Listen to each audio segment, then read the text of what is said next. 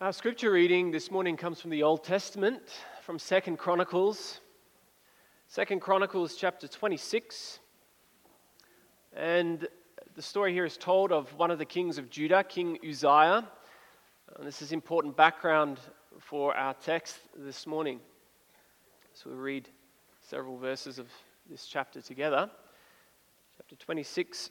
We'll begin reading verses 1 to 5, and then we'll skip down to verse 16 to the end of the chapter. Hear the word of God. Now, all the people of Judah took Uzziah, who was 16 years old, and made him king instead of his father Amaziah. He built Elath and restored it to Judah after the king rested with his fathers. Uzziah was 16 years old when he became king, and he reigned 52 years in Jerusalem. His mother's name was Jecholiah of Jerusalem. And he did what was right in the sight of the Lord, according to all that his father Amaziah had done. He sought God in the days of Zechariah, who had understanding in the visions of God, and as long as he sought the Lord God, made him prosper. we're going to skip down to verse 16. But when Uzziah was strong, his heart was lifted up to his destruction. For he transgressed against the Lord his God by entering the temple of the Lord to burn incense on the altar of incense. So Azariah the priest went in after him, and with him were eighty priests of the Lord, valiant men. And they withstood King Uzziah and said to him, It is not for you, Uzziah, to burn incense to the Lord but for the priests, the sons of Aaron, who are consecrated to burn incense. Get out of the sanctuary, for you have trespassed. You shall have no honor from the Lord God. Then Uzziah became furious, and he had a censer in his hand to burn incense. And while he was angry with the priests, leprosy broke out on his forehead before the priests in the house of the Lord, beside the incense altar. And Azariah, the chief priest, and all the priests looked at him, and there on his forehead he was leprous. So they thrust him out of that place. Indeed, he also hurried to get out because the Lord had struck him. King Uzziah was a leper until the day of his death. He dwelt in an isolated house because he was a leper, for he was cut off from the house of the Lord. And then Jotham, his son, was over the king's house, judging the people of the land. Now, the rest of the acts of Uzziah, from first to last, the prophet Isaiah, the son of Amoz, wrote. So Uzziah rested with his fathers, and they buried him with his fathers in the field of burial which belonged to the kings. For they said, He is a leper. Then Jotham, his son, reigned in his place. Our text this morning comes from the prophecy of Isaiah, Isaiah chapter 6. So we'll read that as well. Isaiah 6, verses 1 to 7.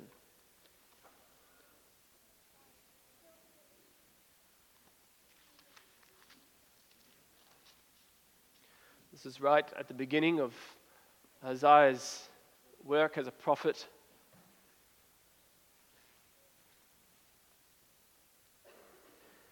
Isaiah 6.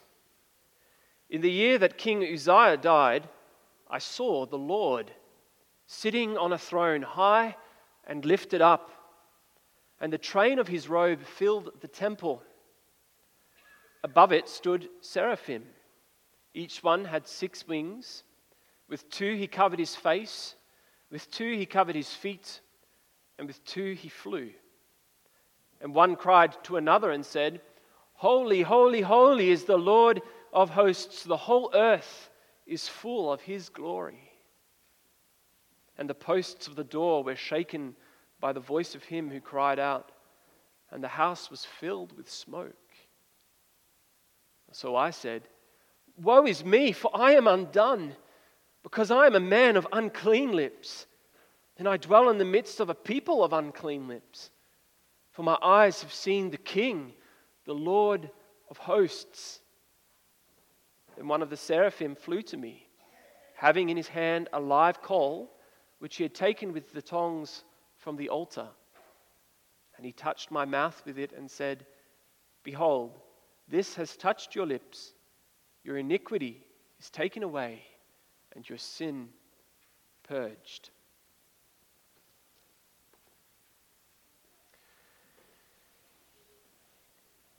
Following the sermon, we'll sing together from hymn 38, hymn 38 stanzas 1, 3, and 4.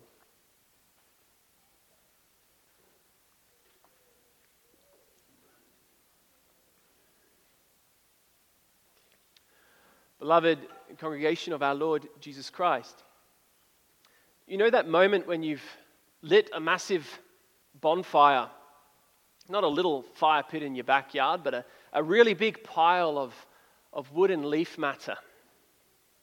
And the flames slowly start to crackle.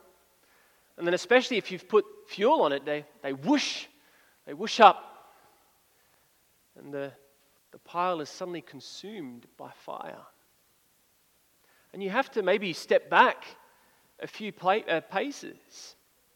You might even have to turn your face away from the heat. And as the fire gets hotter, well, you have to go even further back, don't you? The human body cannot endure such intense heat.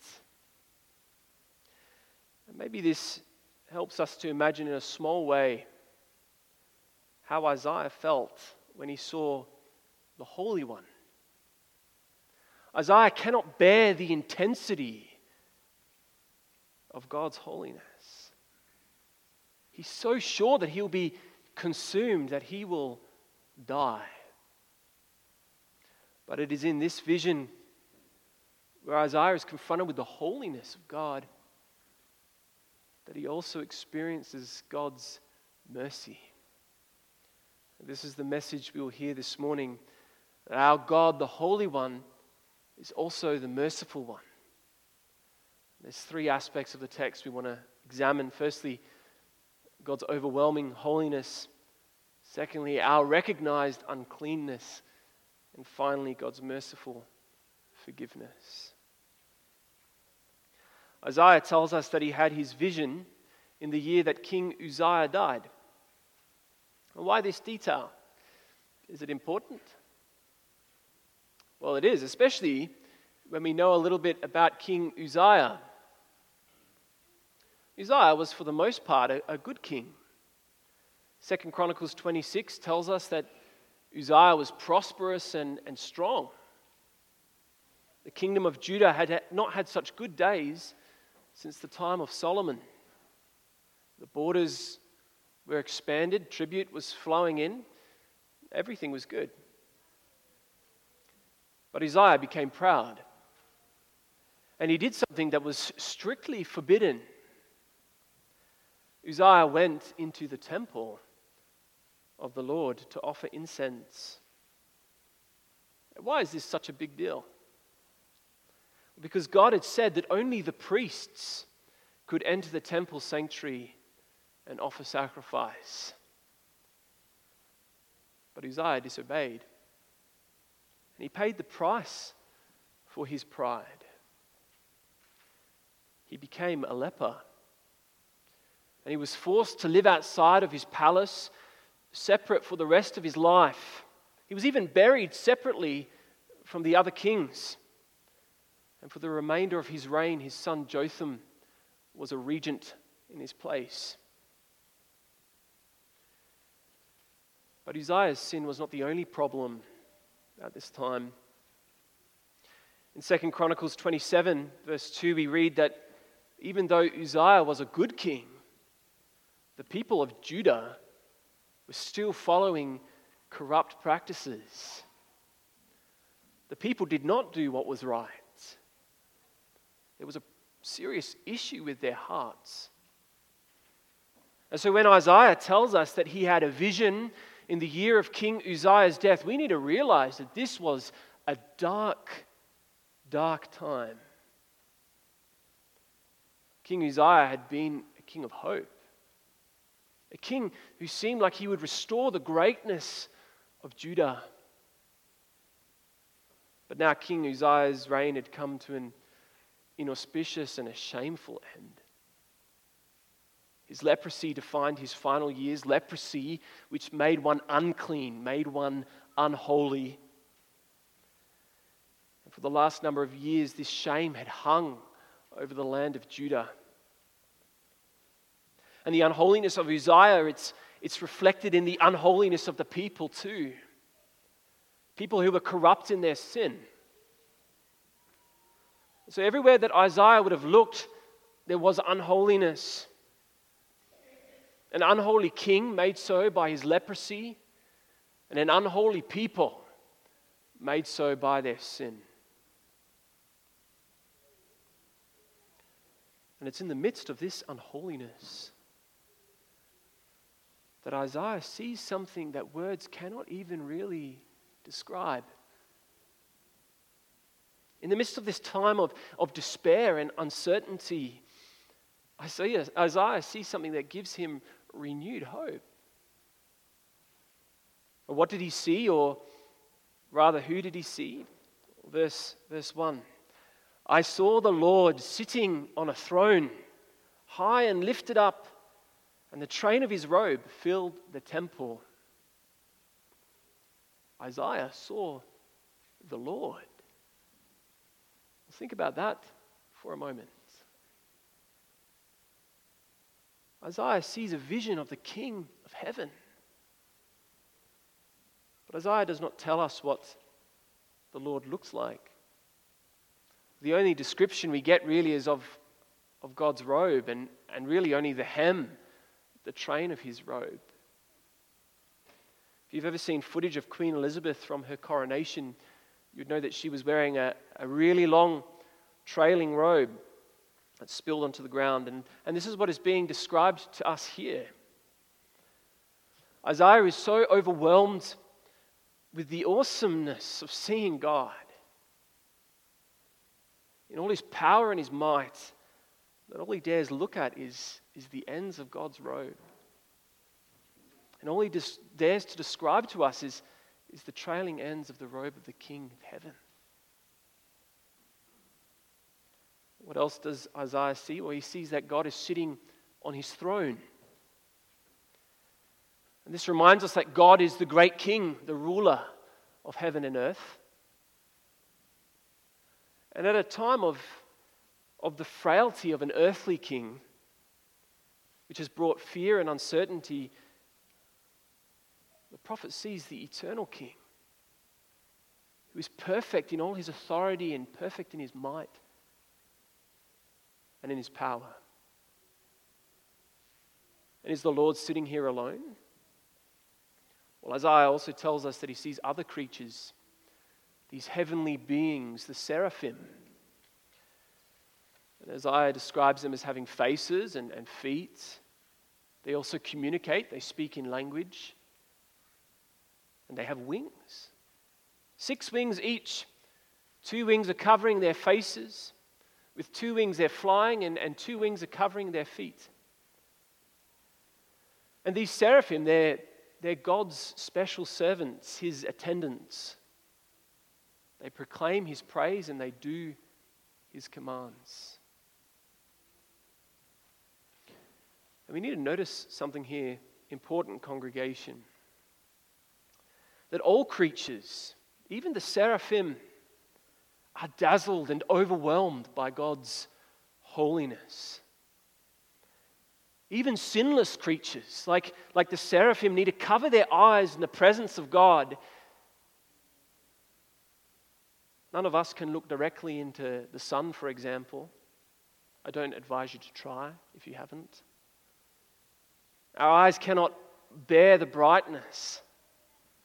And the seraphim are the same. They are aware of their, of their creatureliness before the Creator. And so they cover their eyes even as they cry to one another this song of praise Holy, holy, holy is the Lord of hosts. The earth is full of his glory. This is why they cover their feet and their eyes. they are in the presence of a holy God. Three times holy. The Hebrew language, it emphasizes things by repetition. And so here we need to realize that the holiness of God is being emphasized in the extreme. God is, is the most holy, He's the holiest. And what does it mean that God is three times holy? Well, firstly, it means that He is completely unlike us. He is the Creator. He is perfect in every way. He is, we could say, completely other. He's completely beyond our human understanding and comprehension, isn't He? And because God is like that, there is no evil in Him. He is morally pure. There is nothing earthly, nothing profane about the Lord. Our holy God is above and beyond his creation. But the seraphim also sing that God is glorious. In fact, that the whole earth is, is filled with his glory. And so, even though by his holiness God is, is far above and beyond creation, yet Yet he is also deeply concerned and, and deeply busy with, with his creation. God is everywhere present, and everything is, is being worked to his glory. And the whole world knows this. Creation knows who God is. This is why the doorposts of the temple shake at the sound of this song. This is why the seraphim cover their eyes. They know who it is that they serve. Do you? Do you realize who it is that you worship and serve? Where is your hope, congregation? Where is your hope when you see the unholiness of the world around you? when you hear the lies, when you see the immorality that's not only being permitted but actually celebrated, when you see sin and evil embraced, when you see violence, we've all been reminded of that this week, haven't we? What's been happening in the Ukraine. Sometimes, sometimes, like for Isaiah, it feels like we live in a dark time an unholy time. And we wonder how, how will the church survive? Sometimes it seems hopeless. But we cannot let the world deceive us. We cannot let the world make us think that there is no moral standard, that there is no being who holds everything and everyone to account. No, we worship a holy God. Our God is the one who dwells in unapproachable light, who no person has seen. He is the Holy One of Israel. But this does not make God distant. Does not make him unconcerned with what goes on in the world.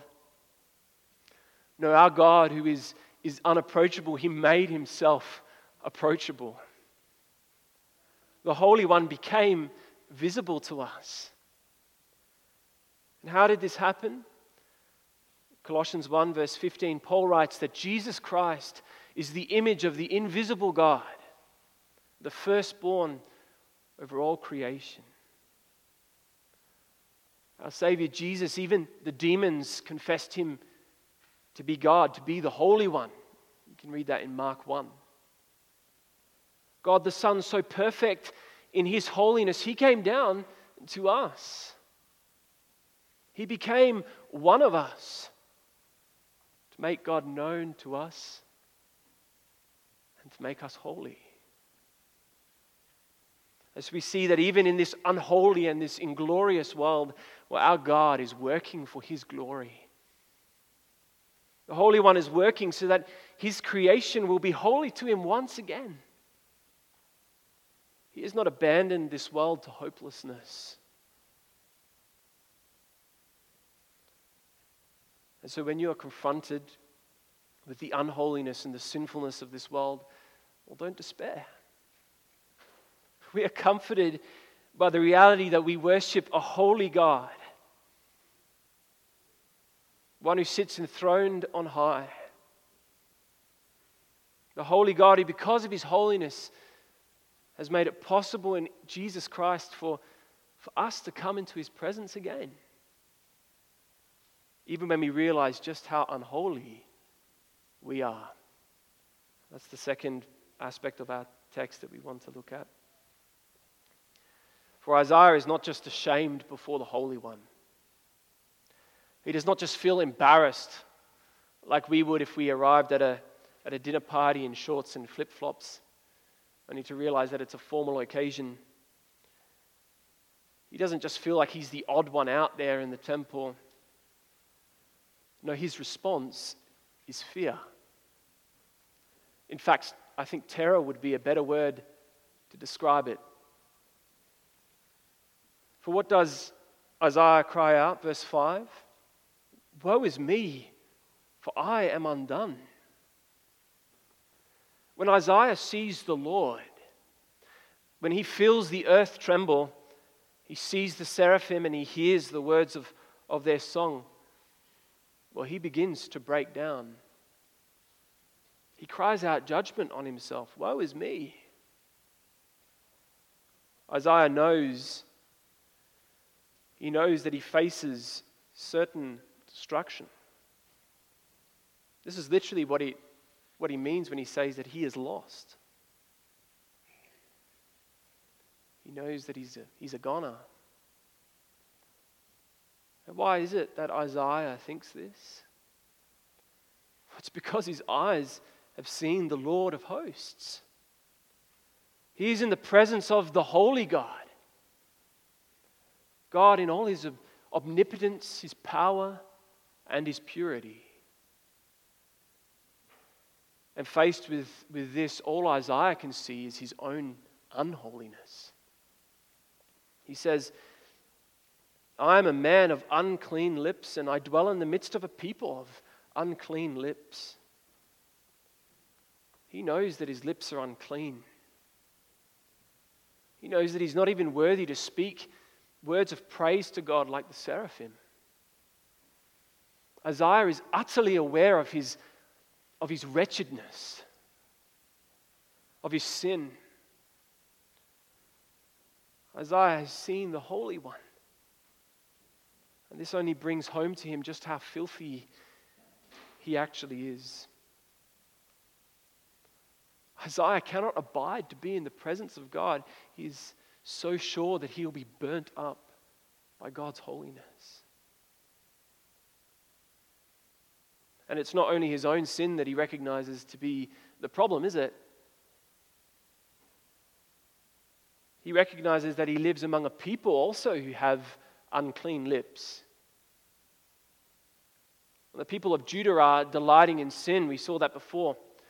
Previously in Isaiah 3, verse 8, the prophet has said, For Jerusalem stumbled and Judah is fallen, because their tongue and their doings are against the Lord to provoke the eyes of his glory. This is the people that Isaiah dwells among. People who do not recognize God as holy, who actually defy his glory, who are set against God. And why is this such an issue? Well, because the Lord, when He chose Israel as His people, He called them, He called them to be holy like Himself. In Leviticus 19, verse 1 and 2, the Lord spoke to Moses, saying, Speak to all the congregation of the children of Israel and say to them, You shall be holy, for I, the Lord your God, am holy. But the people have forgotten this. Actually, it's worse than that. They, they willfully reject this. They enjoy living in their corruption. They revel in their sin. And you know what is interesting here? What's that? Isaiah, the Lord's prophet, he identifies himself completely with this unclean people. He recognizes himself to be just as unclean as the sinners around him. He, like the people, can only present God with unholiness. There is no help, there is no hope to be found in humanity. And this highlights how desperate our situation is. It highlights our sinfulness, and that's not a topic we like to talk about. But it's true. It reminds us that there's nothing worthy in us. When faced with the holiness of God, we see all our sin exposed, all our unworthiness, all our uncleanness. When, when faced with the holiness of God, all our vanity, all our delight in those things we think are pretty good about ourselves, well, they become nothing any self righteous pride that we have, that's nothing. God's holiness exposes every inch of the guilt, every inch of the stain of sin. Human beings, we have no right to be in the presence of God.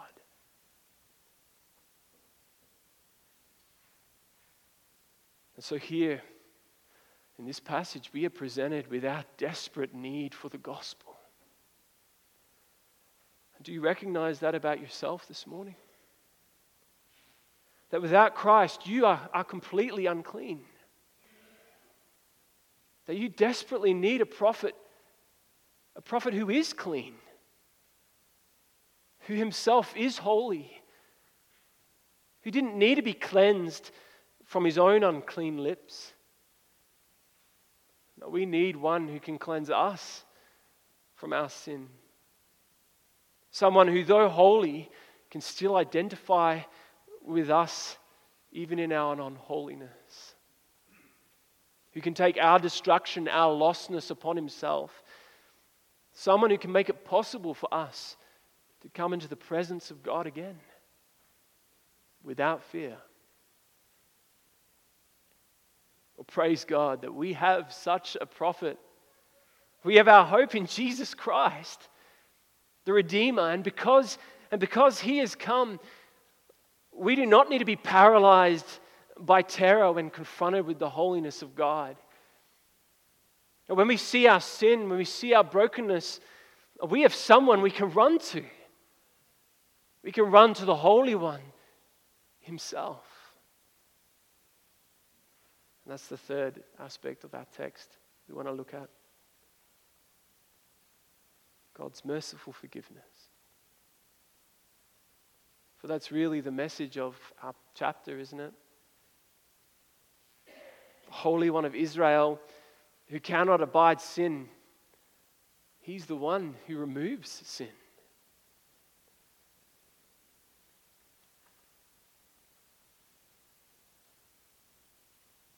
For what does Isaiah do when he's confronted with God's holiness?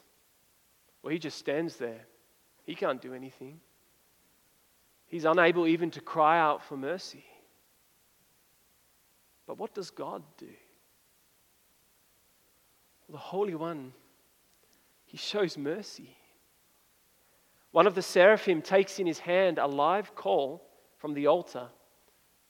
This is not the seraph doing this of his own accord. No, the seraph is doing God's bidding. And what does the seraph do with this coal? Well, he presses it to Isaiah's lips. Isaiah is cleansed, cleansed from his unholiness. And it's important for us to realize that this coal is taken from the altar. There is an altar here in the temple. And what would every Israelite associate with the altar? were offering, sacrifice. The altar was the place where atonement, where the payment for sins was constantly made daily. The altar symbolized humanity's need for a substitute, for, for someone who could to stand in, in their place, stand in our place. You could take our uncleanness instead of us. And so, this coal from the altar, well, it comes from an offering. An offering for sin has been made here before God. And this is why the seraph can say these beautiful and comforting words to Isaiah in verse 7 Behold, this has touched your lips, your iniquity is taken away, and your sin purged. It's not the coal that has cleansed Isaiah. No, a payment has been made. A payment has been made at the altar. And the coal is, is signifying this. Because of the offering, Isaiah is cleansed. He is made holy. This is important for us to realize, beloved.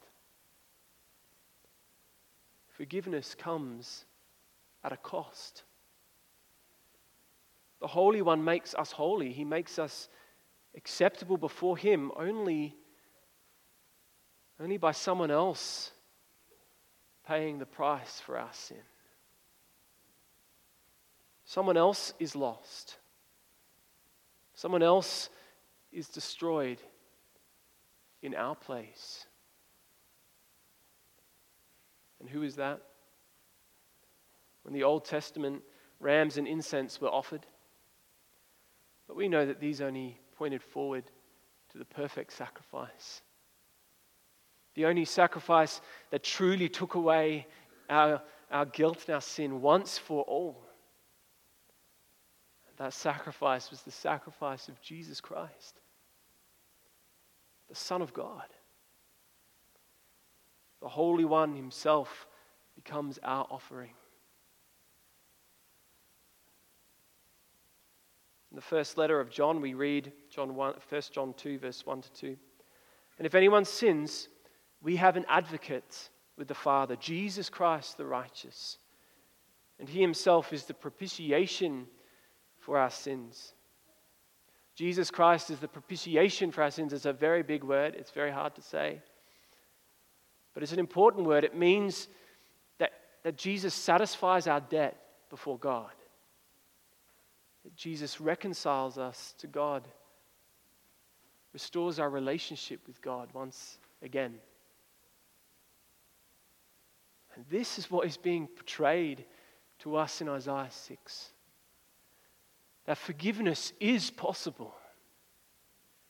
It is possible through the redeeming work of God Himself. God, who because of His holiness cannot abide sin, well, he deals with sin himself.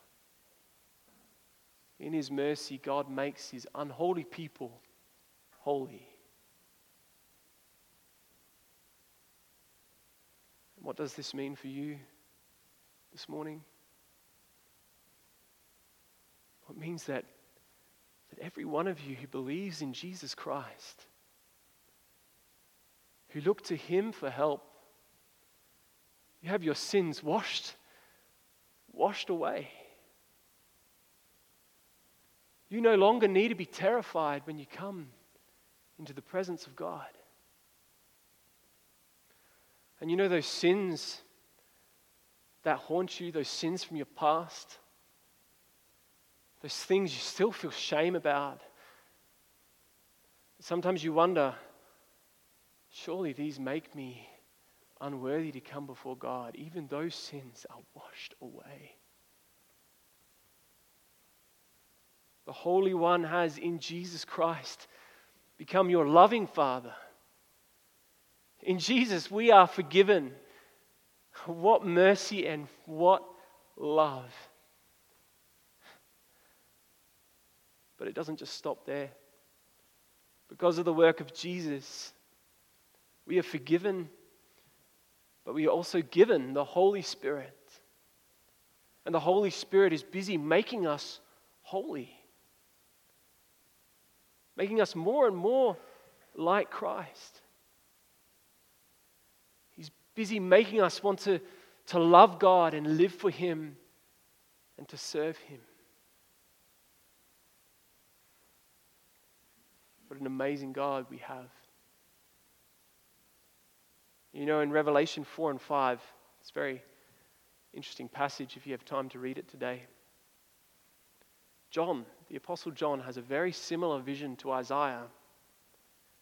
Again, there is the throne room in heaven.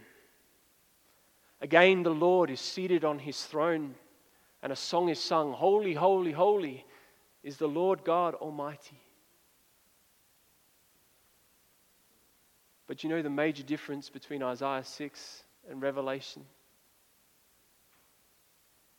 Standing before the throne of God is the Lamb who was slain. Jesus Christ stands before the throne of God today. And because he stands there, because of his, his saving work, we can come before God, before our King, in prayer and worship. Isaiah was cleansed so that he could be God's prophet, so that he could bring God's word to his people. But you know, we've also been cleansed for a purpose. Because of Christ's work, we are also prophets. We've had our mouths cleansed so that we might offer praise and glory to God. That we can come into his presence again and that we can proclaim his greatness throughout the world to all those who have not heard of him. That we can proclaim that his glory fills the earth. And how can we not praise him when we realize that our God is the Holy One? The one who has dealt with sin once and for all. The one whose glory fills the earth. He continues his great work of redemption and restoration.